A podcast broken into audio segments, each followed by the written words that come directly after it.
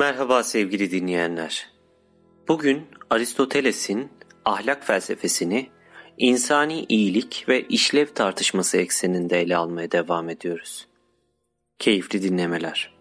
Aristoteles'in üzerinde durduğu başlıca konu insanın iyiliği için en iyi olanla ilgili fikir ayrılıklarının bulunduğu ve bu etik sorgulamadan bir fayda elde edebilmek için de bu fikir ayrılıklarının çözülmesinin gerektiğidir. Etiğin kuramsal bir disiplin olmadığı konusunda ısrar eder. Ona göre insan için en iyi olanın ne olduğunu sorgulamamızın amacı bilgi edinmek değil, ilerlemenin ya da büyümenin ne olduğu ile ilgili bir anlayışa sahip olabilmektir. Aristoteles iyi nedir sorusunu sorarken iyi olan şeylerin bir listesini yapma amacında değildir. Böyle bir listeyi yapmanın mevcut amaca nispeten daha kolay bir iş olacağı kanaatindedir. Örnek olarak çoğu kişi arkadaşlara sahip olmanın, hazzı tecrübe etmenin, sağlıklı olmanın, onurlu olmanın ve cesaret gibi bazı erdemlere sahip olmanın iyi olarak nitelendirilebileceği konusunda en azından belirli bir seviyede hemfikir olacaktır. Esas zor ve tartışmalı olan kısma bu iyiliklerin içlerinden bazılarının diğerlerinden daha arzu edilir olup olmadığı sorusuyla birlikte geliriz. Aristoteles'in iyilik arayışı en iyi olanın arayışıdır. Ona göre en iyi olan üç ana niteliğe sahiptir. Arzu edilirliği kendinden kaynaklıdır.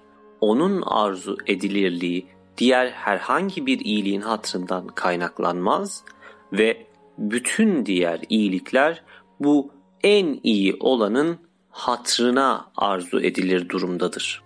Aristoteles, ödaimona ve iyi yaşam kavramlarının işte böyle bir sonucu tayin ettiği konusunda herkesin hemfikir olacağını düşünmektedir. Yunanca bir terim olan ödaimon iki kısımdan oluşur. Ö, iyi, daimon ise tanrısallık ya da ruh anlamına gelir. Dolayısıyla ödaimon olmak bir tanrı tarafından uygun görülen bir şekilde yaşamaktır. Fakat Aristoteles ahlak hakkındaki yazılarında bu etimolojik yaklaşıma hiçbir zaman dikkat çekmez ve görünüşe göre bu yaklaşımın Aristoteles'in düşünüşü üzerinde pek bir etkisi yoktur. Aristoteles, ödaimonu iyi yaşamın ancak bir ikamesi olarak görür. Bu terimler değerlendirici role sahiptir ve bir kişinin zihinsel durumu hakkında birer tanımlama değildir. Kimse daha ulu bir amaç uğruna iyi yaşamaya çalışmaz. Aksine nihai amaç ödaimondur.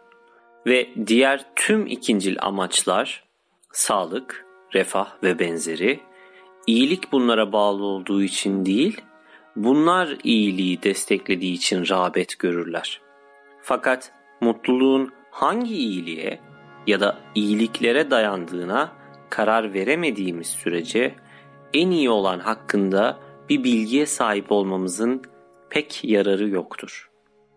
Bu sorunu çözmek adına Aristoteles, insanın ergonu yani işlev, görev, işi nedir sorusunu sorar. Ve sonrasında da bunun ruhun rasyonel tarafının erdemle olan uyumuna dayandığını öne sürer. Bu savın önemli unsurlarından biri psikoloji ve biyoloji alanında çalışmalarında yaptığı ayrımda yansıtılmıştır. Ruh birbirine bağlı farklı yeterliliklerin ışığında incelenir. Besleyici ruh büyümeden ve reprodüksiyondan, lokomotif ruh hareketten, algılayıcı ruh algıdan sorumludur. Aristoteles insanın bu ikincil yeterlikler dışında rasyonel bir ruha sahip olan tek canlı olduğunu ifade eden biyolojik gerçeklikten faydalanır. Bir insanın iyiliği onun insan olmasıyla ilintili olmalıdır ve insanı diğer türlerden ayıran ve ona daha iyi bir hayat yaşama olanağını veren şey mantığı kullanarak kendi kendine rehberlik edebilme yetisidir. Mantığı doğru şekilde kullanırsak birer insan olarak iyi yaşarız ya da daha keskin bir ifadeyle mutluluk mantığımızı hayatın akışı üzerinde doğru kullanmamıza bağlıdır. Bir şeyi iyi ya da doğru yapmak erdem ve fazilet gerektirir. Dolayısıyla iyi yaşam, rasyonel ruhun erdem ya da faziletle uyumluluğundan ortaya çıkan eylemde kaynağını bulur. Aristoteles'in mutluluğun doğasıyla ilgili olarak vardığı sonuç oldukça kendine özgüdür. Onun iyi yaşam hakkında söylediklerini hiçbir yazar ya da düşünür tam anlamıyla söylememiştir. Fakat Aristoteles'in görüşü aynı zamanda genel kanıdan çok da uzakta değildir.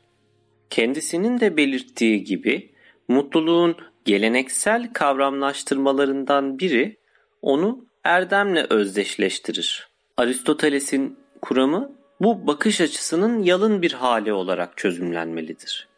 Ona göre mutluluk bir erdem değildir. Fakat erdemli bir eylemdir. Mutluluk, rasyonel ruhun erdemlerini gerçekleştiren ve hayat boyu süregelen eylemlerimize dayanır. Aynı zamanda Aristoteles, mutlu olmak için arkadaşlar, refah ve güç gibi diğer başka iyiliklere de sahip olmamız gerektiğini vurgular. Bunlardan bazılarının eksikliği durumunda, örneğin kişi son derece çirkinse ya da çocuklarını, iyi arkadaşlarını kaybetmişse, insanın mutluluğu tehlike altında olacaktır. Peki neden? Kişinin nihai maksadı yalnızca erdemli eylemse, kişide bu diğer iyiliklerden bazılarının eksik olması neyi değiştirir? Aristoteles bu soruya bu diğer iyiliklerden mahrum kalmış kimsenin ortaya koyduğu erdemli eylemin kusurlu ve eksik olacağını söyleyerek yanıt verir. Arkadaşı olmayan, güçsüz, zayıf ve çirkin bir kimse erdemli eylemde bulunmak için yeterli olanağı sıklıkla bulamayacak, bulduğunda ise ortaya koyduğu eylemin değeri pek de dişe dokunur olmayacaktır. Demek ki iyi yaşam belirli bir derecede de olsa talihe ihtiyaç duyar. Beklenmedik olaylar, mutluluk içinde yaşayan insanları bile soyup soğana çevirebilir. Yine de Aristoteles en iyi olanın yani erdemli eylemin şans eseri gelen bir şey olmadığı konusunda ısrar eder. Erdemli olmamıza yardımcı olacak ebeveynlere ve hemşerilere sahip olmak için şansa ihtiyacımız olsa da bu erdemlere nail olmak ve onları uygulamak bizim sorumluluğumuzdadır.